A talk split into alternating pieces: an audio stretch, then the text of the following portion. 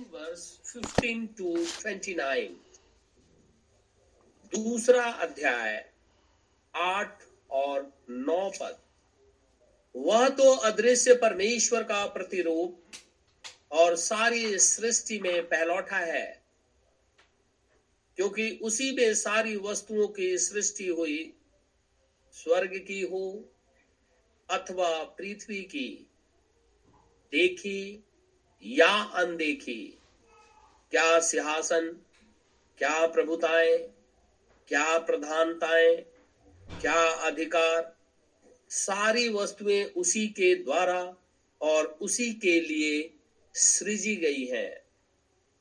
वही सब वस्तुओं में प्रथम है और सब वस्तुएँ उसी में स्थिर रहती हैं। वही दे अर्थात कलिसिया का सिर है वही आदि है और मरे हुओं में से जी उठने वालों में पहलौठा।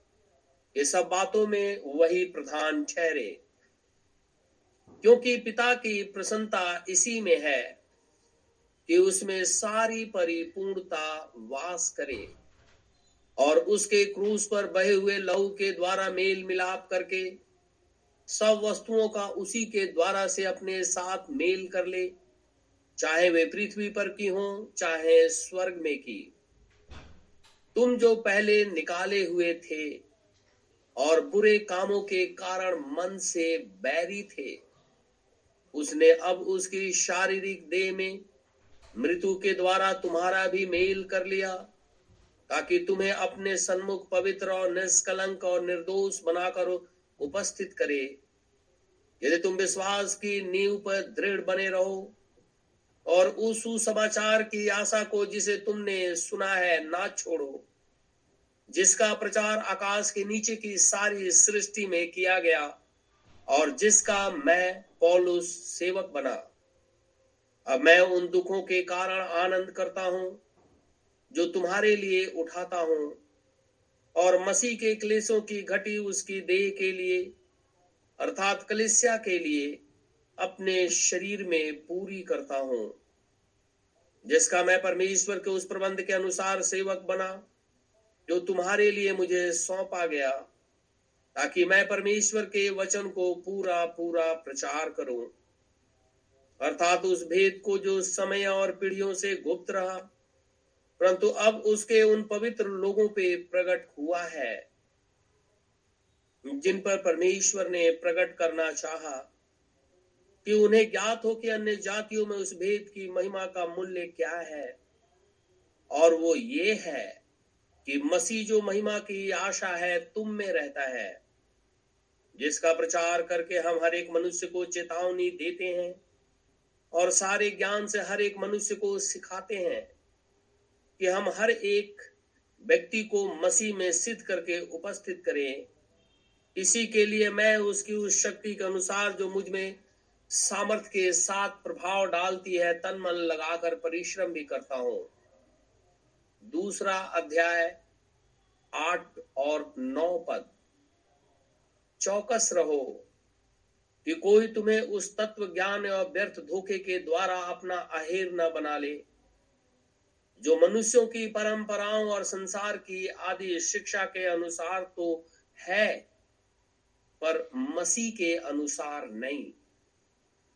क्योंकि उसमें परमेश्वर परमेश्वरत्व की सारी परिपूर्णता सदैव वास करती है। परमेश्वर के इस वचन के पढ़े और सुने जाने पर आशीष हो। आमिन। हम प्रभु का आज फिर से बहुत ही धन्यवादित है। कि परमेश्वर ने आज हमें फिर से एक मौका दिया है कि हम अपने पापों से पश्चाताप कर ले। प्रभु यीशु मसीह के नाम से बपतिस्मा ले। परमेश्वर हमारे गुनाहों को माफ़ कर देगा। और उसने प्रतिज्ञा किया है कि मैं तुम्हें अपनी आत्मा से परिपूर्ण करूँगा। न जाने कल वो दिन है या नहीं है, ये परमेश्वर जानता है। न जाने कल वो मौका मिले या ना मिले, ये परमेश्वर जानता है। न जाने आज उसका आज रात्रि आगमन है, ये खुदावंद खुदा जानता है। लेकिन आज उसने हमें यह मौका दे दिया है, इसलिए हमें अपने गुनाहों से पश्चाताप कर लेना चाहिए और छोड़ देना चाहिए।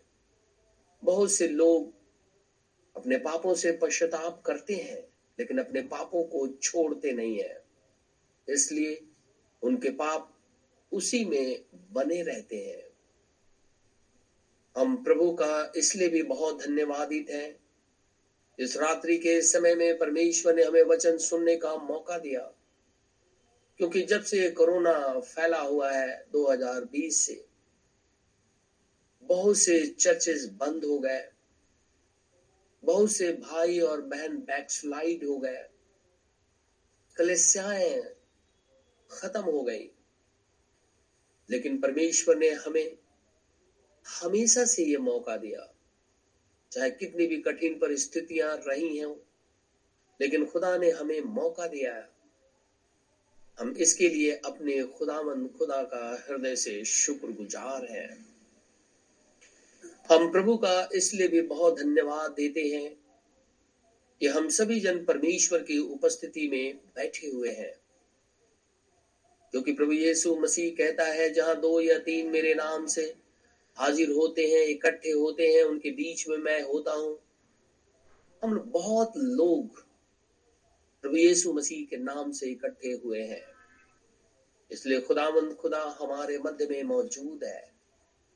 स्वर्गीय सेना भी हमें चारों तरफ़ से घेरे हुए है, क्योंकि वो सेनाओं का यहोवा परमेश्वर है। हम उसे महसूस कर सकते हैं कि खुदा हमारे बीच में, वरन हमारे अंदर मौजूद है। और इसके लिए हम अपने प्रभु को ही हृदय से धन्यवाद करते हैं। परमेश्वर का वचन जो कि इतने दिनों से हम खुलूसियों की पत्री के विषय में देख रहे हैं। मसीह परमेश्वर का प्रकट भेद है। और हमने अभी तक खुदामंद खुदा के वचन से सुना है कि परमेश्वर प्रकाशित वाक्य एक अध्याय में कहता है, देख मैं मर गया था। अब जीवित हूँ और युगा ने युग जीवित हूँ। मृत्यु और अधलोक की कुंजियाँ मेरे पास है। और वो सात दिवटों के मध्य में चल फिर रहा है। और वो कहता है इस दीवट, सात दीवट, सात कलेसियाएँ हैं और उसके दाहिने हाथ में सात तारे हैं। तो वो कहता है, ये सात तारे, सात सुसमाचार दूत है। प्रकाशित वाक्य एक अध्याय बीस पद में। युहन्ना पद्मस टापू के अंदर में ले जाया गया। रोमी साम्राज्य ने पद्मस टापू पे ले जाकर के उसे छोड़ दिया। पद्मस टापू मेडिटेरियन सी और एग्नेस सी के बीच का एक छोटा सा क्षेत्र टापू है। बहुत ही वहाँ जहरीले जीव जंतु पाए जाते हैं। इसलिए रोमी साम्राज्य जिसको देश द्रोह का निकाला करता था, वो ले जाकर पद्मस टापू पे छोड़ देता था। युहन्ना को देश निकाला किया गया, जबकि वो देश द्रोही नहीं था। लेकिन प्रभु यीशु मसीह के सुसमाचार के कारण उसे देश को निकाल दिया गया और पद्मस टापू पे उसे भेज दिया गया। और पद्मस टापू पे जा करके जब वो ठहरा रहा तो कहता है कि खुदामंद खुदा का आत्मा उसे ऊपर ले गया और वो कहता है, मैं लॉर्ड्स डे के दिन में आ गया। परमेश्वर का जो दिन है, उस दिन के अंदर में ये आ गया। और आत्मा जब इसे स्वर्ग ले गया, स्वर्ग में उन सारी घटनाओं को दिखाया, जो हो रही थी और जो होनी थी और भविष्य में भी होनी थी। इन सारी घटनाओं को दिखाया और कहने लगा, इसे लिख ले और सातों कलेसियाओं के पास भेज दे। और हमने प्रकाशित वाक्य दो के अंदर में ये देखा कि खुदावन खुदा, जो सर्वशक्तिमान प्रभु परमेश्वर है, वो इप्सुस कलेसिया काल के दूत को प्रकाशित वाक्य दो कहता है कि तेरे कलिसिया के अंदर में, तेरे चर्च के अंदर में बहुत से निकोलेटिन लोग आ गए हैं। और वो निकलेटिन लोग अपनी शिक्षाओं से चर्च को भर दिया है। और मुझे इन निकोलेटिन की शिक्षाओं से घृणा है। और तू भी घृणा करता है, ये ठीक करता है। ये खुदावन खुदा बोल रहा है। जब युहन्ना को स्वर्ग ले जाया गया और वहाँ सारी बातों को दिखाया गया और परमेश्वर ही युहन्ना को कह रहा है, लिख करके इस पृथ्वी पर भेज दे, इस कलिसिया को, कि तेरे यहाँ बहुत से ऐसे लोग हैं जो कि निकुलइयों के काम करते हैं। और हमने देखा है, निकुलई जो है, वो एक ग्रीक वर्ड है। निको का अर्थ होता है उखाड़ फेंकना या जीत लेना। लेटी का अर्थ होता है कलिसिया, यानी कलिसिया को जीत लेना। कलिसिया को कैसे जीतते हैं? लोग अपनी मैन मेड डॉक्ट्रिन यानी मनुष्यों की शिक्षाओं को, खुदा के वचन को नहीं, मनुष्यों की शिक्षाओं को चर्च के अंदर में सुनाते हैं और प्रबलता से सुनाते हैं और खुदा कहता है, मुझे इनसे नफरत है। ये ऐसी आत्मा है जो कलिसिया को घेरे हुए है। उसके बाद में, प्रगमन कलिसिया काल के अंदर में जब हम आ जाते हैं तो प्रगमन कलेसिया काल के, कलेसिया के दूत को खुदावन खुदा कहता है कि तेरे कलेसिया, तेरे विरोध में मुझे कुछ बातें कहनी है, कि तेरे यहाँ कुछ ऐसे लोग हैं जो बलाम की शिक्षा को मानते हैं। और फिर कहता है जिसने बला को इसराइलियों के आगे ठोकर का कारण रखना सिखाया कि वो मूर्तियों पर चढ़ाई गई वस्तुएँ खाएँ और बेविचार करें। और इसी कलिसिया काल को कहता है, वैसे ही तेरे यहाँ कुछ ऐसे हैं जो निकलइयों की शिक्षा को भी मानते हैं। अर्थात त्रिगमन की कलिसिया काल आते आते दो तरह की आत्माएँ चर्च के अंदर में दिखाई देने लगी, एक बलाम की शिक्षा वो आत्मा ये प्रचार करवाती है। कैसे? ये दुष्ट आत्माएँ किसी मनुष्य को या सेवक को पकड़ लेती हैं। अगर वो पवित्र आत्मा के द्वारा भरपूरी नहीं है, तब। और फिर अपनी शिक्षाओं को चर्च के अंदर में सुनाना शुरू कर देते हैं वो पास्टर या सेवक। ये दोनों आत्माओं से खुदावन खुदा को घृणा है, क्योंकि बलाम की शिक्षा को हमने देखा कि वो किस रीति से प्रवोक किया इज़राइल को कि वो बालपोर देवता के भोज में जाएँ, खाएँ, दंडवत करें और उनकी लड़कियों के साथ विचार करें। और इज़राइल ने ऐसा किया और परमेश्वर ने चौबीस हज़ार इसराइलियों को उसी दिन मार डाला। और कहने लगा तुम लोगों ने जा करके बाल देवता के भोज में खाया पिया। खुदावन खुदा, बलाम को भी मरवा डाला। बलाम एक झूठा नबी है। झूठी झूठी भजद्वारी करता है। निकोलेटिन के विषय में वो चर्च को ही जीत लेते ये दोनों आत्माएँ इस कलिसिया तक आते आते प्रबल हो गई थी। इसके बाद एक थुआतीरा की कलिसिया है। मैं इसे पढ़ूँगा, थुआतीरा की कलिसिया। प्रकाशित वाक्य की पुस्तक दूसरा अध्याय, अठारह पद से। थुआतीरा के कलेसिया के दूत को यह लिख, परमेश्वर का पुत्र जिसकी आँखें आग के ज्वाला के समान और जिसके पाँव उत्तम पीतल के समान है, वो ये कहता है, मैं तेरे कामों को, तेरे प्रेम और विश्वास और सेवा और धीरज को जानता हूँ। और यह भी कि तेरे पिछले काम पहलों से बढ़कर है। पर मुझे तेरे विरोध ये कहना है, खुदा बोलता है मुझे तेरे विरोध ये कहना है कि तू उस स्त्री इजबेल को रहने देता है, जो अपने आप को भस्तवक्तनी कहती है और मेरे दासों को विचार करने और मूर्तियों के आगे चढ़ाई गई वस्तुएँ खाना सिखलाकर फरमाती है। अब यहाँ एक तीसरी स्पिरिट आ गई कलेसिया के अंदर। और परमेश्वर कहता है मैंने उसको मन फिराने के लिए अवसर दिया, पर वह अपने विचार से मन फिराना नहीं चाहती। देख मैं उसे रोक सैया पे डालता हूँ, और जो उसके साथ विचार करते हैं, यदि वे भी उसके से कामों से मन ना फिराएँगे तो मैं उन्हें बड़े क्लेश में डालूँगा और उनके बच्चों को मार डालूँगा। तब सब कलिसियाएँ जान लेंगे कि हृदय और मन का परखने वाला मैं ही हूँ। और मैं तुम में से हर एक को उसके कामों के अनुसार बदला दूँगा। अब यहाँ पे तीन आत्माएँ थुआतीरा की कलिसिया के अंदर में दिखाई देती है।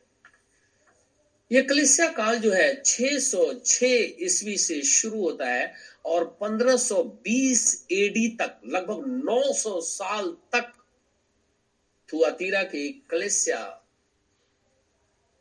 चल रही है, उसके अंदर में संदेश को प्रचारा गया 1520 तक। खुदावन खुदा कहता है कि बलाम की आत्मा, उसके बाद में निकोलेटिन की आत्मा और उसके बाद में इजबेल की आत्मा और इनकी शिक्षाएँ कलिसिया के अंदर में पाई जाती है। और इन तीनों शिक्षाओं से खुदामन खुदा को घृणा है। और परमेश्वर कहता है कि केवल मुझे ही घृणा नहीं, तुम भी घृणा करते हो अच्छा करते हो। तुमको भी इनसे नफरत करना चाहिए। क्यों? वो इसलिए क्योंकि ये आत्माएँ कलिसिया को बिगाड़ देती हैं और परमेश्वर के मूल वचन से बाहर निकाल देती हैं। इजबेल जो कि एक भजभक्तनी है खुदावन खुदा कहता है, इससे मुझे घृणा है। प्रोफेटस इंग्लिश में लिखा है, एक प्रॉफिट होता है मेल के लिए प्रोफेटस स्त्री के लिए। भजद्वक्ता जो होता है, वो मेल होता है, पुरुष होता है, और जो भजद्वक्तनी होती है प्रोफेटस वो स्त्री होती है। बाइबल के अंदर में दबोरा है, जो खुदावन खुदा की जो सर्वशक्तिमान यहोवा परमेश्वर है, उसके नाम से इज़राइल के मध्य में न्याय किया करती थी। हमने पिछले संदेश में इन सारी चीज़ों को देखा है। और हमने ये भी देखा है कि परमेश्वर का जो प्रॉफिट होता है, वो बाई बर्थ होता है। दो तरह की बातें हैं। प्रॉफिट जो होता है, वो बाई बर्थ होता है। और जो प्रोफेसी का गिफ्ट होता है, वो बाद में किसी भी मनुष्य को दिया जाता है। और रोमियो की पत्री में लिखा है कि विदाउट रिपेंटेंस भी, बिना पश्चाताप के भी ये गिफ्ट किसी सेवक को, किसी इवेंजलिस्ट को, किसी प्रचारक को दिया जाता है। वो बुरे काम करता रहता है, इसके बावजूद भी ये आत्मा, यानी खुदावंद खुदा की आत्मा उसमें से हो करके इन कामों को करती है। लेकिन परमेश्वर कहता है कि ऐसे लोगों से मुझे नफरत है। बड़ी अजीब सी बात है ना? मैं आपको पीछे ले चलू। ओल्ड टेस्टमेंट के अंदर में। जब इसराइल ने शमल के पास आकर के कहने लगे, हमें राजा चाहिए। शमल कहने लगा कि, क्या मैंने कभी पैसे लेकर के तुम्हारा न्याय बिगाड़ा है? फिर तुम लोग राजा क्यों चाहते हो संसार की रीति पे? वो जीत में सारे इसराइली अड़ गए। नहीं, हमें राजा चाहिए। परमेश्वर शमुल से कहने लगा, देख, इन लोगों ने तुझे नहीं, मुझे नकार दिया है, इसलिए इनको राजा दे दे। लेकिन राजा क्या क्या करेगा, इनको सारी बातें बता दे। शामिल इज़राइल को सारी बातें बता दी। इसके बावजूद भी उन्होंने कहा, नहीं, हमें राजा चाहिए। तब परमेश्वर ने कहा कि इसके पुत्र शाउल को जाकर के उसके सिर पे तेल डाल, उसे अनॉइंट कर और उसे इज़राइल का राजा बना दे। खुदा ने शाउल को इज़राइल का प्रथम राजा बना दिया। इज़राइल का। लेकिन जब शाउल गलती कर बैठा, पाप कर बैठा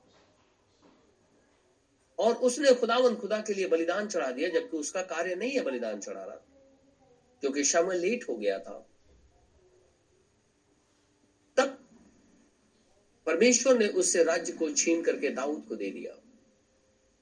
और जब यह घटना चल रही थी तो बाइबल कहती है कि परमेश्वर की ओर से ही एक दुष्ट आत्मा शाउल के ऊपर में प्रबल होती थी।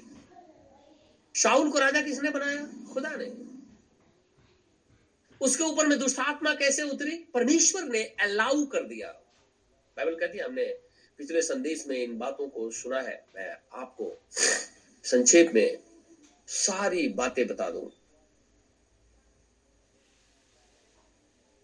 खुदा ने ही शाउल को राजा बनाया, लेकिन जब शाउल ने परमेश्वर के विरोध में काम किया तो परमेश्वर ने अपना हाथ उसके ऊपर से हटा लिया।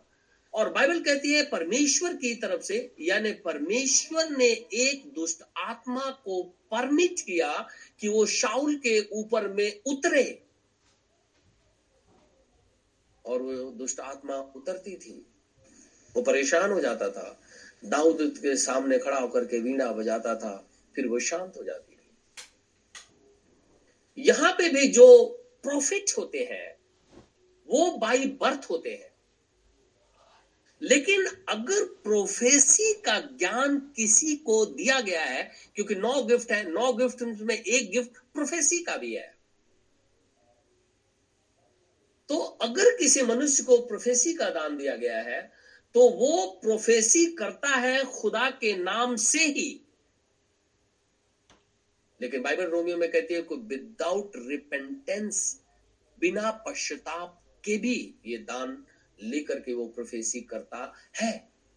लेकिन बाइबल कहती है, बिना पश्चाताप के पापों की क्षमा नहीं है। और जब पापों की क्षमा ही नहीं है तो वो स्वर्ग के राज्य का भागीदार नहीं है। क्योंकि उसे बैप्टिज्म ऑफ़ होली घोस्ट नहीं होगा। वापस वो दुनिया के अंदर में ही पाया जाता है।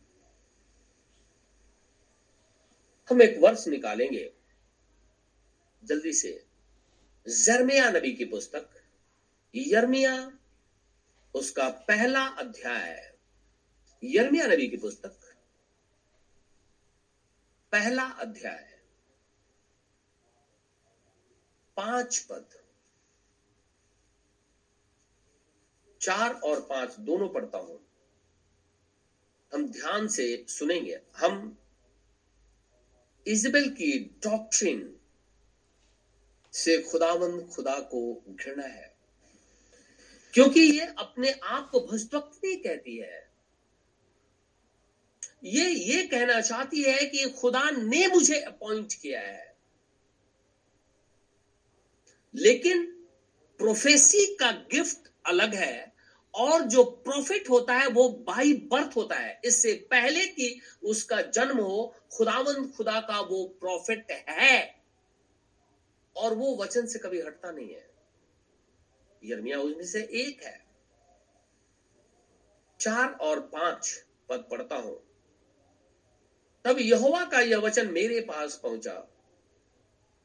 गर्भ में रचने से पहले ही मैंने तुझ पर चित लगाया।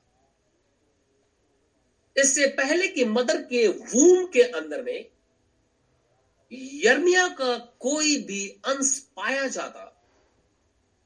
खुदा कहता है, मैंने तुझे चुन लिया है। कैसे? हमने आपको बताया था पिछले दिनों संदेश में मेरे फादर हैं। आजकल दुनिया में नहीं रहे।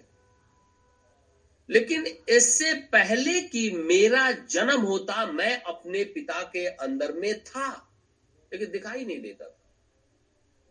लेकिन एक समय आया कि मेरा जन्म हुआ, लेकिन मैं अपने पिता के अंदर में ही था। मेरा पिता अपने पिता के अंदर में था। समय के अंतराल में मेरा पिता इस पृथ्वी पर आया। और मैं उसके अंदर में था, इसलिए बाद में मेरा जन्म हो गया। तो सीट के रूप में हम पहले से ही मौजूद हैं।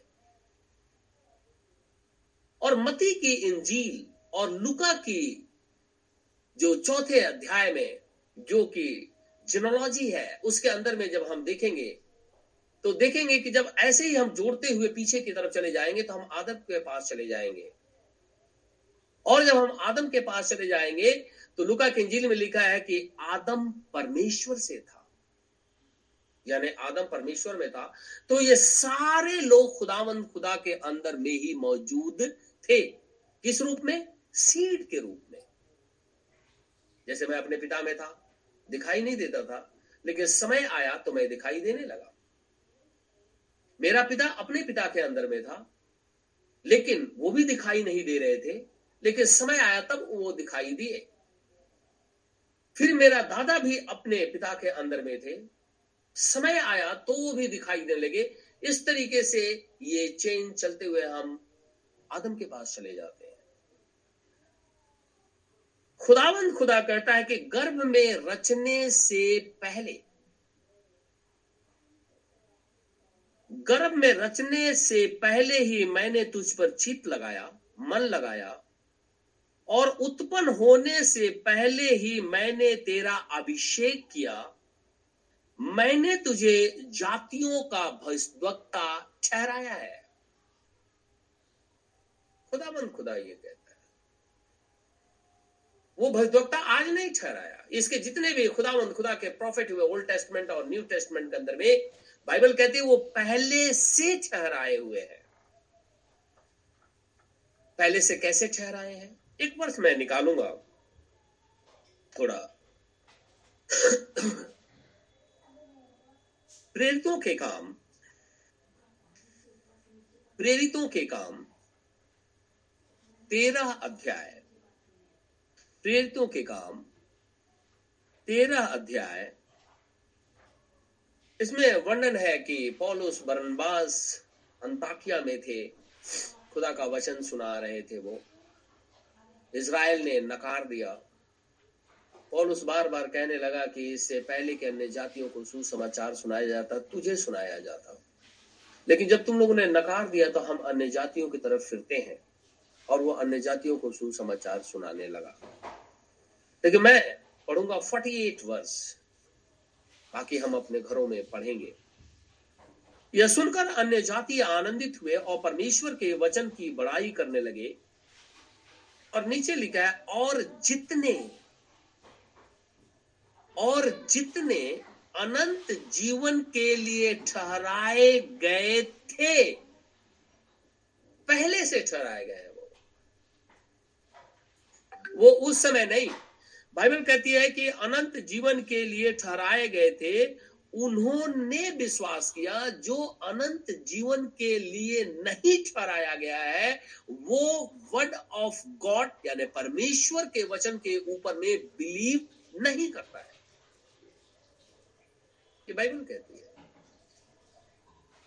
जो पहले से ठहराए गए थे, उन्होंने ही विश्वास किया।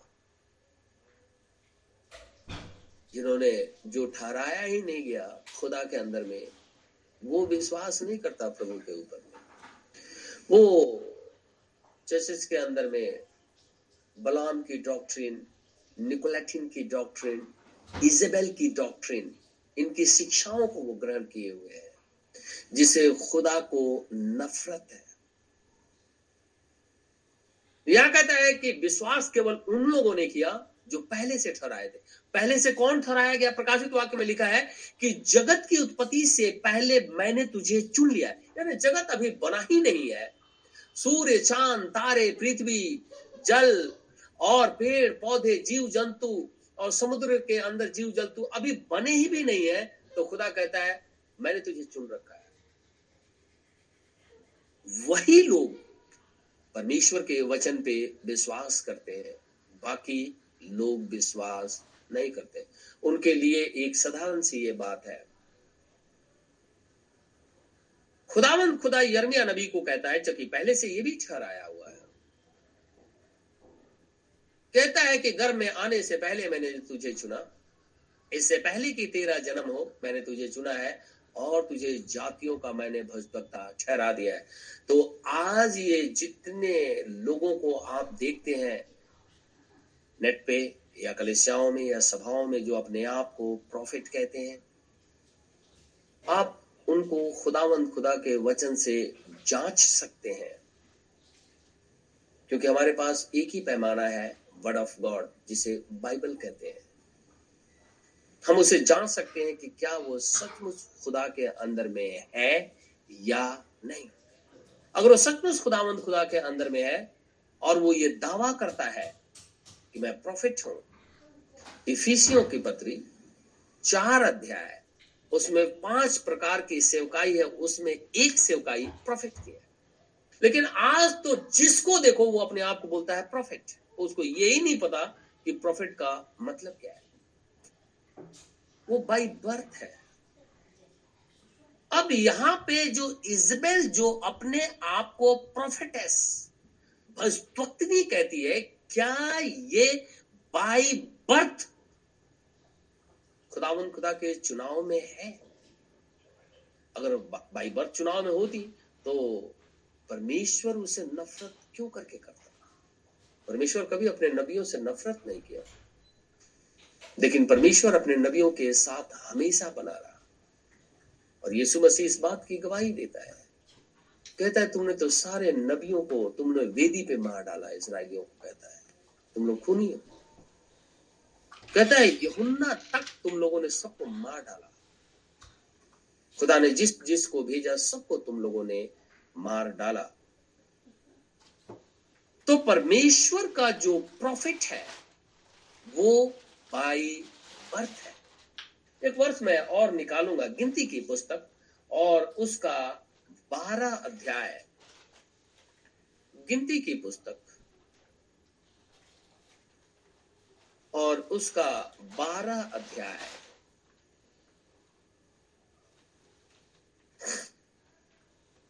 बारह अध्याय और मैं पढ़ूँगा बारह अध्याय का।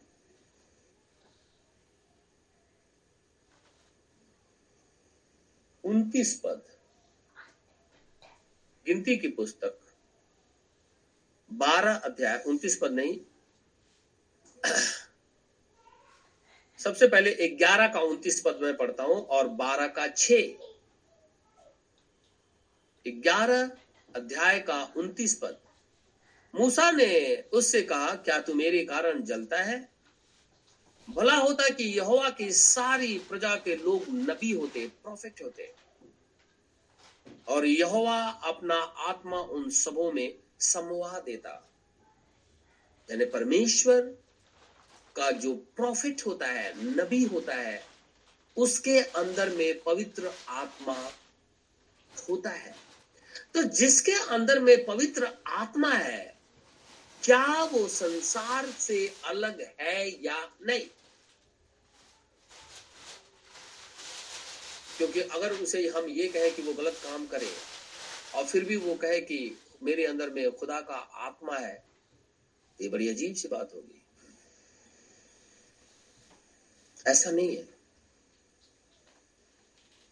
बारह का छ।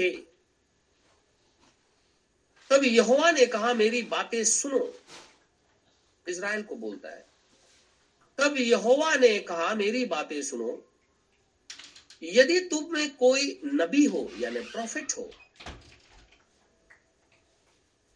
तो उस पर मैं यहोवा दर्शन के द्वारा अपने आप को प्रकट करूँगा या स्वप्न में उससे बातचीत करूँगा। खुदावन खुदा कहता है, कोई अपने आप को अगर नबी कहता है तो मैं उसे स्वप्न में और दर्शन में बात करूँगा। हमने जब दर्शन और स्वप्न के विषय में बातचीत किया था तो इन सारे चीज़ों को हमने देखा था कि दर्शन में किस रीति से खुदावन खुदा किस से कब बातें की और दर्शन क्या है और स्वप्न क्या है। इसके विषय में हमने खुदा के वचन से ही देखा है। यहाँ खुदावंद खुदा कहता है कि अगर कोई प्रॉफिट है तो मैं उससे बातचीत करूँगा। तो ये जो प्रॉफिट दिखाई देते हैं क्या खुदावन खुदा इनसे बातचीत करता है? अगर इनसे खुदा बातचीत करता है तो फिर ये पैसे लेकर के परमेश्वर के लोगों के लिए प्रार्थना करते हैं। जितना पैसा दीजिए, उतने हम आपसे दुआएँ करवाएँगे। बहुत से लोग मेरे से मिले, उन्होंने बोला, पचास पचास हज़ार रुपया लोगों ने मांगा। सौ ग्राम तेल बेचते हैं दुआ करके पाँच सौ रुपए में। छोटा है, बड़ा है, आधा किलो का है, पाँच हज़ार तक का है। खुदावंद खुदा का आत्मा अगर हमारे अंदर में है और हम परमेश्वर के प्रॉफिट है तो पैसे लेकर के क्या हम परमेश्वर की सेवा करते हैं? बाइबल कहीं नहीं कहती। और बाइबल ये कहती है कि ऐसे ही लोग कलिसिया के अंदर में घुस गए हैं और इनकी शिक्षाओं से मुझे घृणा है, क्योंकि ये आत्मा इज़राइल के अंदर में जो इजबेल थी, जो इसराइल को बका दिया, वही आत्मा इस कलिसिया काल के अंदर में भी दिखाई देती है। खुदा। इजबेल के विषय में हम ओल्ड टेस्टमेंट में चलते हैं, उसकी शिक्षाओं पे फिर हम आएँगे। इजबेल अब्राहम के वंश की बेटी नहीं थी। वरन वो सिदोनियों के राजा एतबाल की पुत्री थी, जो अस्तुरित देवी और बाल देवता का पुजारी था। कौन? एतबाल। सिदोनियों का राजा था वो। उसकी बेटी थी ये। वह एक मूर्ति पूजक राजकुमारी थी, जिसने दस गोत्रों का जो राजा आहाब था, उससे उसने शादी कर लिया था।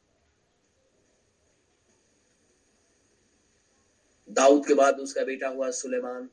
सुलेमान के बाद से इसराइल दो भागों में बट गया। उत्तरी इज़राइल, जिसके अंदर में दस गोत्र एक साथ हो गए। उसके बाद साउथ का इज़राइल, उसमें दो गोत्र थे, यहूदा और बेंजामिन। बाकी दस गोत्र एक तरफ़ और दो गोत्र एक तरफ़ थे। ये दस राजा अरे दस गोत्रों के ऊपर जो राजा था आहाब उसकी शादी सिदोनी राजा, जो इतबाल था उसकी बेटी से हो गया। और इतबाल जो है, वो अस्तुरित देवी का और बाल देवता, यानी सूर्य देवता जो है, उसका वो पुजारी है। जबकि खुदावन खुदा जब इज़राइल को सीने पर्वत पर व्यवस्था दिया था तो परमेश्वर कहता है कि जब तुम कनान देश के अंदर में जाओ,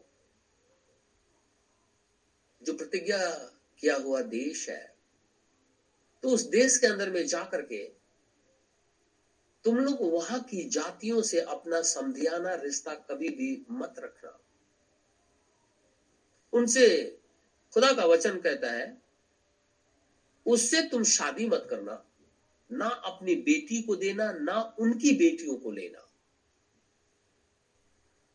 क्योंकि जब उनकी बेटियाँ तेरे घर के अंदर में आएँगी तो वो तुझे बहका करके परमेश्वर से दूर करेंगी और मूर्तियों की उपासना करेंगी। और मूर्तियों के सामने अल बली मेल बली और होम बली चढ़ाएँगी, तुझे खिलाएँगी। और इस पवित्र भूमि के अंदर में सब चीज़ों को अशुद्ध कर देंगे। इसलिए हे इज़राइल, सुन। तो अपने बेटे और बेटियों की शादी, कनानी, यबूसी, एमोरी, गिरगासी इनसे शादी मत करना। सात जातियाँ थी वहाँ पे। कहते इनसे कभी भी शादी मत करना। लेकिन आपने ऐसा किया। अब ये खुदा के वचन के विरोध हो गया। परमेश्वर कहता है, तुम शादी मत करना। अब वो कहते हैं, मैं शादी करूँगा परमेश्वर ने व्यवस्था दी है, वो कहते मैं व्यवस्था नहीं मानूँगा। तो अब तो खुदा के विरोध में खड़े हो गए। और परमेश्वर ने अब्राहम से कहा था कि सुन, जो तेरा द्रोही है, वही मेरा द्रोही है। जो तेरा शत्रु है, वही मेरा शत्रु है। जब ये दोनों, यानी खुदावंद खुदा और खुदा का जन, अगर किसी का विरोधी है तो हम उसके साथ मेल जोल कैसे बढ़ा सकते हैं? ये तो बाइबल के विरुद्ध है। और ये यहूदी है, अहाब यहूदी है, और इजबेल से शादी कर लिया। एक वर्ष मैं पढ़ूँगा, मुझे हमेशा ये वर्ष याद रहता है। प्रेरितों के काम तेरह अध्याय, जरा हम पढ़ेंगे। प्रेरितों के काम। तेरह अध्याय यहाँ पे अंताकिया की कलेसिया में बरनबास भी है, सुमौन भी है, और ये सारे लोग कलिसिया को खुदा का वचन सुना रहे हैं। फिर वहाँ से ये साइप्रस को चले गए, और साइप्रस में एक जगह है सलमीस, वहाँ पे पहुँच करके इन्होंने यहूदियों का, ये यही, यहूदी मतलब इसराइली जैसे हम यहूदी बोलते हम जाते हैं यहूदा के गोत्र का। उनको, उनके आराधनालों में, उनके चर्चिस में गए और खुदा का वचन सुनाया। छह पद से मैं पढ़ूँगा। देखिए क्या लिखा है। वे उस सारे टापू में होते हुए पाफुस तक पहुँचे। वहाँ उन्हें बार यीशु नामक एक यहूदी टोनहा और झूठा भविष्यवक्ता मिला। ये यहूदी है एक। दूसरा, खुदा को जानता है, यहूदी है तो इसका मतलब है परमेश्वर को जानता है। क्योंकि ये बारह गोत्रों में से किसी गोत्र का होगा तो यहाँ यहूदा का गोत्र लिखा हुआ यहूदी का मतलब यहूदा का गोत्र है। अब सारे इसराइली यहूदी अपने आप को कहते हैं, जबकि यहूदा के गोत्र को ही यहूदी कहा जाता था पहले। पहले सारे इसराइली कहलाते थे। इसराइली इसलिए कहलाते थे क्योंकि याकूब का नाम परमेश्वर ने बदल करके इसराइल रख दिया था, इसलिए वो इसराइली थे। उसके एक बेटे का नाम है यहूदा। तो ये यहूदा क्योंकि इसराइली है, व्यवस्था को जानता है, परमेश्वर को भी जानता है, लेकिन इसका नाम तो एक है बार टोनहा बार जीजस इंग्लिश में लिखा हुआ है। हिंदी में लिखा है बार यीशु। ये टोनहा भी है और एक झूठा प्रॉफिट है। और ये सिरगूस वहाँ पे था, हाकिम था उस कंट्री का। वो खुदा का वचन सुनना चाहता था। पॉलुस से। तो ये बीच में ये टोनहा जो था, यहूदी आ गया और उसे रोकना चाहा कि ये यीशु मसीह का वचन ना सुने। पौलुस उसे बड़े ध्यान से देखा और जब पौलुस ने उसे देखा, आठ और नौ पद पढ़ता हूँ।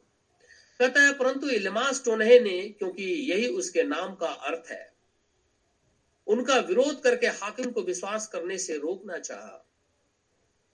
तब शाउल ने, जिसका नाम पौलुस भी है, पवित्र आत्मा से परिपूर्ण हो, उसकी ओर टकटकी लगाकर देखा और कहा, हे सारे कपट और सब चतुराई से भरे हुए शैतान की संतान, सकल धार्मिकता के बैरी, क्या तू प्रभु के सीधे मार्गों को टेढ़ा करना नहीं छोड़ेगा? मतलब है कि अगर कोई यहूदी हो या ईसाई हो, या खुदा को जानता भी हो, लेकिन अगर वो झूठा है तो ना टटका भी करता है तो बाइबल कहती है, वो शैतान की औलाद है। वो बेशक ईसाई अपने आप को कहता है। वो बेशक अपने आप को यहूदी कहता रहे। वो बेशक अपने आप को प्रचारक कहता रहे। वो बेशक अपने आप को कुछ भी कहे, वो भजभक्ता भी कहे, क्योंकि ये झूठा भजभक्ता है। बाइबल लिखा है कि खुदा का वचन कहता है कि जब पौलुस पवित्र आत्मा से परिपूर्ण हुआ पवित्र आत्मा, परमेश्वर का आत्मा, ये वही पवित्र आत्मा है जो मरियम के ऊपर में साया किया और पुत्र जनी हुई वही पवित्र आत्मा पेंटिकोस्ट के दिन आया और वही पवित्र आत्मा से परिपूर्ण हो करके पौलुस कहने लगा, शैतान की औलाद तो क्या परमेश्वर के मार्ग को टेढ़ा करना नहीं छोड़ेगा तू? यानी ये टोने टटके करने वाले, ये झूठे भजभक्ता जो बाइबल के अंदर में दिखाई देते हैं, खुदावन खुदा का वचन कहता है, ये शैतान के बच्चे हैं, शैतान की औलाद है। और ये क्या करते हैं? परमेश्वर के वचन को टेढ़ा कर देते हैं। अगर कोई खुदा का वचन सुनना चाहते हैं, उसको दूसरी तरफ़ घुमा देते हैं। अगर वो पश्चाताप करना चाहता है, अपनी ज़िंदगी बचाना चाहता है, परमेश्वर के वचन से लाइन अप होना चाहता है, उसको दूसरी तरफ़ टर्न कर देते हैं। बाइबल कहती है, वो शैतान की औलाद है। और यहाँ कहता है, वो यहूदी है, उसका नाम बार यीशु है। हमारा एक ही प्रभु यीशु मसीह है जो सलीब पे मारा गया हम दूसरे प्रभु यीशु मसीह को नहीं जानते हैं। कोई भी कितना भी यीशु हो जाए, हम उसको नहीं जानते। हमारा एक ही प्रभु यीशु मसीह है जो हमारे पापों के लिए सलीब पे जान दिया है और तीसरे दिन मुर्दों में से ज़िंदा हो गया। हम उसकी संतान है। वो हमारा खुदावन खुदा है। तो यहाँ जब इतबाल की बेटी से उसने शादी किया तो इज़राइल के मध्य में एक स्त्री अपने आप को लेकर के आ रही है। जबकि खुदा ने मना किया था, तुम अपने बेटे बेटियों की शादियाँ मत करना। फिर भी इसने किया। जब हम बाइबल पढ़ते हैं तो घटना का मुझे बार बार याद आता है, मैं उसे ज़िक्र करते हुए चलूँगा। रूत के विषय में हम सब जानते हैं। रूत और ओरपा, ये दोनों नियोमी की बहुएँ थी। इनके पति मर गए थे। अभी अपने देश को लौटना चाहती थी। अपनी बहुओं से कहने लगी कि तुम लोग अपने अपने देश में चले जाओ, क्योंकि मेरे बेटे तो रहे नहीं, और तुम लोग यंग हो तो तुम लोग अपने अपने घर चले जाओ। जैसे ये बात बोली, ओरपा जो है, एकदम फट अपने देवता, जो कि दूसरे जाति से थी, उसके पीछे होली और वहाँ से चली गई। दूसरी तरफ़ रूत वहीं खड़ी है। और जब रूत खड़ी है तो रूत कहने लगी, न्योमी से कि तेरा परमेश्वर मेरा परमेश्वर होगा। तेरे लोग मेरे लोग होंगे। हम इसे रूत की पुस्तक पहला अध्याय सोलह पद में पढ़ सकते हैं सत्रह और बाईस पद तक चौथे अध्याय के अंदर में। रूत कहने लगे कि, नियोमी से, तेरा खुदा मेरा खुदा है। तेरे लोग मेरे लोग होंगे, मैं अब अपने देवताओं को जो छोड़ करके आ गई हूँ, अब उनके पीछे नहीं जाऊँगी। अब मैं इज़राइल के मध्य में प्रवेश करूँगी। एक जेंटाइल, यानी एक अन्य जाति इज़राइल के साथ में एंटर कर रही है। इससे पहले की रूत की घटना हो, जब हम इजबेल को देखते हैं तो वो भी एक जेंटाइल थी, एक अन्य जाति स्त्री थी और इज़राइल के मध्य में प्रवेश कर रही है। लेकिन वो ये नहीं कह रही है कि तेरा खुदा मेरा खुदा है। इजबेल ये बात नहीं कह रही। लेकिन रूत इस बात को कह रही है। ये दोनों में अंतर है। इजबेल ने हाथ के खुदावन खुदा को ग्रहण नहीं किया। अर्थात सेनाओं के यहोवा परमेश्वर को उसने ग्रहण नहीं किया, इजबेल ने नहीं किया। वरन पूरे इज़राइल के मध्य में देवी देवता की उपासना करवाने लगी। शोब्रोन के अंदर में अस्त्र देवी की मूर्ति खड़ा कर दी। सब कुछ क्योंकि वहाँ राजधानी थी वो उस समय। और वहाँ पे इसकी वर्षिप होने लगी। लेकिन रूत को जब हम देखते हैं, ये भी इसराइल के मध्य में आ रही है। लेकिन ये कह रही है, तेरा खुदा मेरा खुदा होगा। अर्थात नियोमी का, खुदा सेनाओं का यहोवा परमेश्वर है। तो ये कहती है, सेनाओं का यहोवा परमेश्वर ही अब से मेरा खुदा है। मैं वापस अपने देताओं के पास नहीं जाऊँगी। लेकिन इजबेल ने ऐसा कभी नहीं किया, कभी भी नहीं। वो खुदा को छोड़ गई। वो जीवित परमेश्वर से अपने आप को अलग कर लिया। वो खुदावन, खुदा, जो सारे ब्रह्मांड का सृष्टि करता है, जो सब कुछ उसने बनाया, सब कुछ उसने रचा और अपने पाम पे, अपने हथेलियों पे हमारा नाम लिख दिया। जब उसको खुदा मानने की बारी आई तो इजबेल ने नकार दिया, ये मेरा खुदा नहीं है। मेरा खुदा तो पाल देवता है। मेरा खुदा तो अस्त्रित देवी है। मैं परमेश्वर को ग्रहण नहीं करूँगी। निकालेंगे जरा, मैं पढ़ूँगा। पहला राजा, सोलह अध्याय। पहला राजा,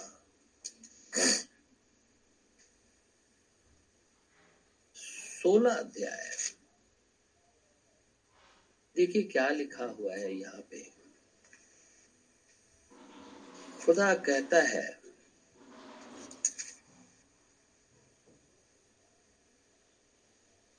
उनतीस पद से मैं पढ़ता हूँ। यहूदा के राजा आसा के अड़तीसवें वर्ष में उमरी का पुत्र आहाब इसराइल पर राज्य करने लगा और इसराइल पर शोमरोन में 22 वर्ष तक राज्य करता रहा। और उमरी के पुत्र अहाब ने उन सबसे अधिक जो उससे पहले थे, वो कर्म किए जो यहोवा के दृष्टि में बुरे थे। उसने तो नबात के पुत्र यारोबाम के पापों में चलना हल्की सी बात जानकर, सिदोनियों के राजा एतबाल की बेटी इजबेल से विवाह करके बाल देवता की उपासना की और उसको दंडवत किया। उसने बाल का एक भवन शोमरोम में बनवाकर उसमें बाल की एक वेदी बनाई और अहाब ने एक अशेरा भी बनाया, वरन उसने उन सब इज़राइली राजाओं से बढ़कर, जो उससे पहले थे इज़राइल के परमेश्वर यहोवा को क्रोध दिलाने के काम किए। रूत ने खुदा को ग्रहण कर लिया, जबकि वो अन्य जाति थी। लेकिन अहाब जो इज़राइल की महारानी थी, उसने खुदा को ग्रहण नहीं किया। उसने शोमरोन के अंदर में सूर्य पूजा करवाना शुरू कर दिया। अब किससे करवाएगी वो? क्योंकि इज़राइली तो वहाँ रहते हैं। बारह गोत्रों के लोग रहते हैं। अब दस गोत्रों का ये महारानी है। तो किससे करवाएगी? इज़राइल से। अब इज़राइली झुक करके असेरा और बाल देवता के सामने दंडवत करने लगे। और खुदावंद खुदा कहता है कि मुझे इन मूर्तियों की वर्षिप से शक्त घृणा है। और कहता है, तू भी घृणा करता है ना? अच्छा करता है। क्योंकि ये तो बलाम की शिक्षा है। ये तो इजबेल की शिक्षा है। और इजबेल की शिक्षा भी यही है। मूर्तियों के सामने चढ़ाओ, खाओ विचार करो, उसे दंडवत करो और खुदावन खुदा से अपने को अलग कर लो।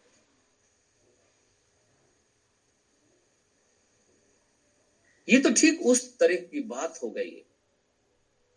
कि जब कॉन्स्टेंटाइन ने अपने राज्य का प्रसार करने के लिए निकोलेटिन से मैरिज कर लिया था, अर्थात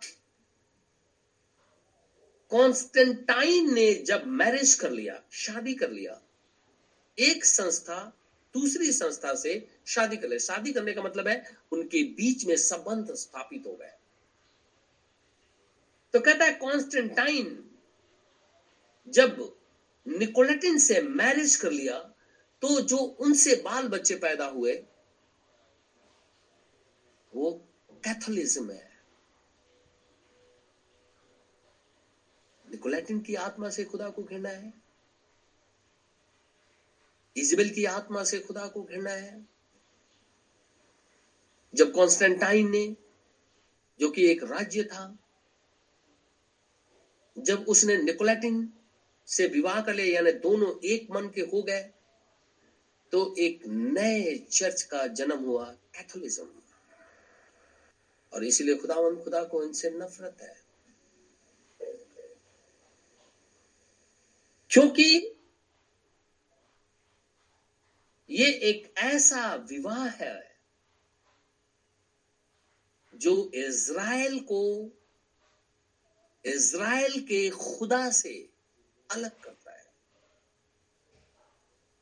ये बड़ी एक कठिन बात है।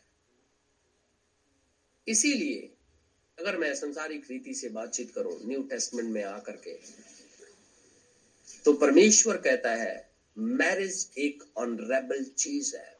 कहता इसे पवित्र बनाए रखो। खुदा बोलता है। और जब हम खुदावन खुदा के हैं और परमेश्वर का आत्मा हमारे अंदर में है। तो जब हम किसी से मैरिज करते हैं तो हमारा जो ओरिएंटेज जो ओरिएंटल मैरिज है क्रिश्चियन का, पुरानी पद्धति के अनुसार, कहते दुनिया में सबसे बेस्ट है क्योंकि खुदा ऐसा चाहता है। सबसे पहले हम वो बांधने के लिए ऑल्टर पे चले जाते हैं, ताकि परमेश्वर साक्षी हो कि हम दोनों की मैरिज हुई है। तभी तो हम वो मानते हैं, तेरा खुदा मेरा खुदा है। गरीबी, लचारी, बीमारी, कमज़ोरी, सब में हम एक साथ रहेंगे। और जिस खुदा को तू मानता है, उसी खुदा को हम भी मानेंगे। रूत ने ऐसा किया, इजबेल ने नकार दिया। रूत ने खुदावन खुदा को, एक मूर्ति को छोड़ करके परमेश्वर को ग्रहण कर लिया, लेकिन इस स्त्री ने, इजबेल ने मूर्ति को ला करके इसराइल के मध्य में डाल दिया। और जब इसराइल के मध्य में डाल दिया तो सारे इज़राइली अब छुप करके दंडवत करने लगे। और ये बात खुदावन खुदा को कभी भी पसंद नहीं है। शाउल को हम देखते हैं, वो शाउल दाऊद का जो मारना चाहता था। उसकी एक बेटी थी, उसका नाम था मीकल मिकल शाउल की बेटी थी। लेकिन एक काम करती थी और बहुत सी बातें हैं जिससे खुदा उससे नाराज़ था। एक काम करती जरा मैं उसे पढ़ूँगा। पहला शामुएल। उन्नीस अध्याय, पहला शामुएल। उन्नीस अध्याय। और तेरह पद। लिखा है, तब मिकल ने गृह देवताओं को ले चरपाई पे लिठाया और बकरियों के रोए की तकिया उसके सिंहासन सिरहाने पर रखकर उसके उनको वस्त्र उड़ा दिए। ये दाऊद बैठा हुआ था शाउल उसे मारना चाहता था। जब आप ऊपर पढ़ेंगे तो लिखा है नौ पद में कि यहोवा की ओर से एक दुष्ट आत्मा शाउल के ऊपर में चढ़ा। और जैसे ही चढ़ा, एकदम वो दुष्ट आत्मा के प्रभाव में आ गया। और उसके हाथ में भाला लेकर के वो खड़ा हुआ था, बैठा था। और और दाऊद सामने बैठा हुआ था। दुष्टात्मा ने चाह के इस अनोइंटेड को मार दे, और उसने भाला फेंक करके मारा। और जैसे ही भाला फेंक करके मारा, ये शाउल अरे दाऊद जो है वो पीछे हट गया। भाला जो है उसे निकल करके जाकर के भीत में लगा और धस गया। वो भाग करके अपने घर गया, उसकी पत्नी मिकल जो थी, वो कहने लगी कि अगर तू यहाँ से नहीं भागेगा तो मेरा बाप आज तेरे को जान से मार देगा। तू चला जा। फिर वो खिड़की से उसे उतारती है और वो भागता है दाऊद। लेकिन मिकल क्यों मूर्ति पूजा कर रही थी? कोई तो इसराइली है। और शाउल की बेटी है। और शाउल के सिर पे शामुल ने तेल डाल करके अभिषिक्त किया था और खुदा की आज्ञा से उसे इज़राइल का राजा बनाया था। जब वो इज़राइल का राजा था तो इज़राइल के राजा की बेटी थी वो, मिकल। और इज़राइल के राजा की बेटी गृह देवताओं को गृह देवता वही दुष्ट आत्माएँ हैं उनकी पूजा करते लिखा है, गृह देवताओं को चरपाई पे सुटा दिया। अगर उसके घर के अंदर में ये देवता की मूर्तियाँ नहीं होती तो कैसे चरपाई पे उलटाती इसका मतलब है कि वो था। यही बात याकूब के समय राहेल के साथ हुआ। राहेल भी गृह देवताओं को चुरा करके ले आई थी और जाकर के ऊँट पे रख करके उस पर बैठ गई थी। जबकि लबान आकर के खोजने लगा उसका बाप की कहा तू देवी देवता को लेकर के भाग रही है? दे मेरा देवता। तो देती नहीं है उसके ऊपर बैठ जाती है। खुदा ने बोला, याकूब को कि, उसकी मदद नहीं कर रहा था। याकूब पूछने लगा, प्रभु, क्या है? तो उसने बोला, देख, ऐसे ऐसी बात है। तो उसने उसको निकाल करके फेंका। खुदा उसकी मदद करने लगा। यहाँ पे मीकल भी सारे देवताओं को चरपाई पे लिटा करके और एक रोएदार तकिया बकरियों का वो लगा करके और उसमें सुला दिया था। बाकी इसके लोग आए साउल के उसे मारने के लिए देखा कि तो सो रहा है, सोचा चलो दाऊद को मार देते हैं, लेकिन वो तो सारी मूर्तियाँ थी। इसराइल को खुदावन, खुदा ने मना किया था कि इजबेल और बलाम की शिक्षा है कि इज़राइल को मूर्ति पूजा में ढकेले विचार कराए और मूर्तियों के सामने चढ़ाई गई चीज़ों को खिलाए और परमेश्वर से उसे दूर कर दे। ये उसकी डॉक्ट्रिन है। और जब पद्मस टापू के अंदर में यहुना को ऊपर ले जाया गया आत्मा में, बाइबल में लिखा आत्मा में जब ऊपर ले जाया गया तो परमेश्वर ने उन सारे दृश्य को दिखाए जो भविष्य में होने थे। और खुदा कहने लगा कि मुझे इससे नफरत है। मुझे घृणा है। इस आत्मा से ही मुझे घृणा है। तो ये तीन सिद्धांत है जिससे खुदावंद खुदा को घृणा है। निकोलेटिन बलाम की शिक्षा और इजबेल की शिक्षा। और खुदा कहता है, इन तीनों को चर्च के अंदर में रहने मत दो। अर्थात वो शिक्षाएँ जो मनुष्य को परमेश्वर के मूल वचन से हटा देती है। खुदा को उससे नफरत है। ये परमेश्वर बोलता है। प्रकाशित वाक्य के पुस्तक में लिखा है। प्रकाशित वाक्य अंतिम किताब है। और ये दर्शन की किताब है। ये आत्मा में लिखवाई गई है। खुदा ही कहता है कि यहुना जब आत्मा में आ गया, तब इन बातों को खुदा ने स्वर्ग के अंदर में लिखाया और बोला था कि ये बातें होनी है, इसे लिख ले। आज कलिसियाओं के अंदर में हम इन आत्माओं को देख सकते हैं। ये आत्माएँ मूल रूप में क्या करती हैं? परमेश्वर के वचन से हटा करके मूर्ति पूजा में धकेल देती है। बाइबल में लिखा है लोभ भी मूर्ति पूजा के बराबर है। उससे भी वो धक्का मारती हैं उसके अंदर।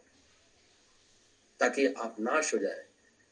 और दुष्ट आत्माएँ जानती हैं कि जैसे ही ये खुदा के वचन से अलग होगा, परमेश्वर के विरोध में हो जाएगा। और जो खुदा के विरोध में होगा, खुदा उसे मारेगा ही मारेगा। परमेश्वर को इनसे नफरत है। और कहता है, खुदा का वचन, कहता है कि इनकी बेटियाँ जो है ना, क्योंकि ये स्त्री है ना तो ये जन्म देगी तो किसी चर्च को ही जन्म देगी, किसी और शिक्षा को ही जन्म देगी। तो परमेश्वर कहता है, इसे रोग से या बीमारी के बिस्तर पे डालो। और बीमारी के बिस्तर पे खुदा कैसे डालेगा? उनके अंदर में ऐसी आत्मा आ जाती है कि वो देखते हुए भी नहीं देख पाते हैं कि खुदा का वचन क्या है। इसलिए प्रेरितों का में लिखा हुआ है, जो हमने पढ़ा था। खुदा कहता है, जो पहले से ठहराए गए हैं, वही परमेश्वर के वचन पे विश्वास करते हैं। बाकी विश्वास ही नहीं करते। और प्रेतों का दो अध्याय में लिखा, जिसको खुदावन खुदा अपने पास बुलाएगा, वही आएगा और वही बैप्टिज्म होगा बाकी लोग छूट जाएँगे। ये दसेट द लॉर्ड है, यहोवा यूँ कहता है। और आप देख सकते हैं स्थितियाँ कितनी भयावह है। खुदा हम सबको आशीष और बरकत दे। आमीन। हम अगले संदेश में इसे देखेंगे। आइए हम प्रार्थना में जाएँगे।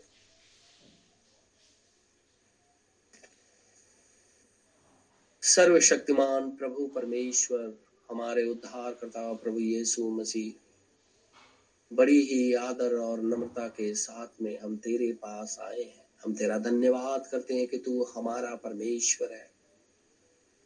प्रभु, प्रार्थना करता हूँ, बाहर कोरोना फैला है, डेंगू फैला हुआ है। बहुत सी बीमारियाँ फैली हैं। ऐसे समय में तेरे बेटे, तेरी बेटियाँ हॉस्पिटल में जाते हैं, काम करते हैं। कोई और कहीं नौकरी करने जाता है, कोई रोजी रोज़गार के लिए जाता है, कोई अपने प्रियजनों से मिलने के लिए जाता है, कोई अपनी जरूरतों को पूरा करने के लिए घर से बाहर निकलता है, बच्चे स्कूल जाने के लिए घर से बाहर जाते हैं। मैं चाहता हूँ ऐसे समय में तू हमें चारों तरफ़ से बचा के रख, ताकि महामारियाँ हमारे शरीर को छूने ना पाए। ये शर्मिंदा हो। और प्रभु जी, हम तो खुदा खुदा के अंदर में बचाए जाए। ही परम पवित्र इसराइल पे रहम कर यरूशलेम की शांति के लिए दुआ माँगता हूँ तेरा पवित्र नगर है तो उसके ऊपर रहम कर। क्योंकि तो तू कहता है इसराइल यरूशलेम की शांति के लिए दुआ मांगो। हम अपने दिल्ली शहर, अपने देश, वरन संपूर्ण मानव जाति के लिए भी विनती और प्रार्थना करते हैं। खुदावंद खुदा रहम कर ताकि लोग मरने से बच जाए, लेकिन मर्ज़ी तेरी ही पूरी हो। प्रार्थना अपने उद्धार करता यीशु नासरी के नाम से माँगता हूँ, इसे इसी घड़ी पूरा कर। आमिन। ऐ हमारे बाप, तू जो स्वर्ग में है, तेरा नाम पाक माना जाए, तेरी बादशाहत आए। तेरी मर्ज़ी जैसे स्वर्ग में पूरी होती है, ज़मीन पर भी हो। हमारे रोज की रोटी आज हमें दे। जिस प्रकार हम कसूरवारों को माफ़ करते हैं, तू भी मेरे कसूरों को माफ़ कर। हमें अजमाइश में न पड़ने दे, परंतु बुराई से बचा, क्योंकि बादशाह कुदरत और जलाल हमेशा तेरे हैं। आमिन।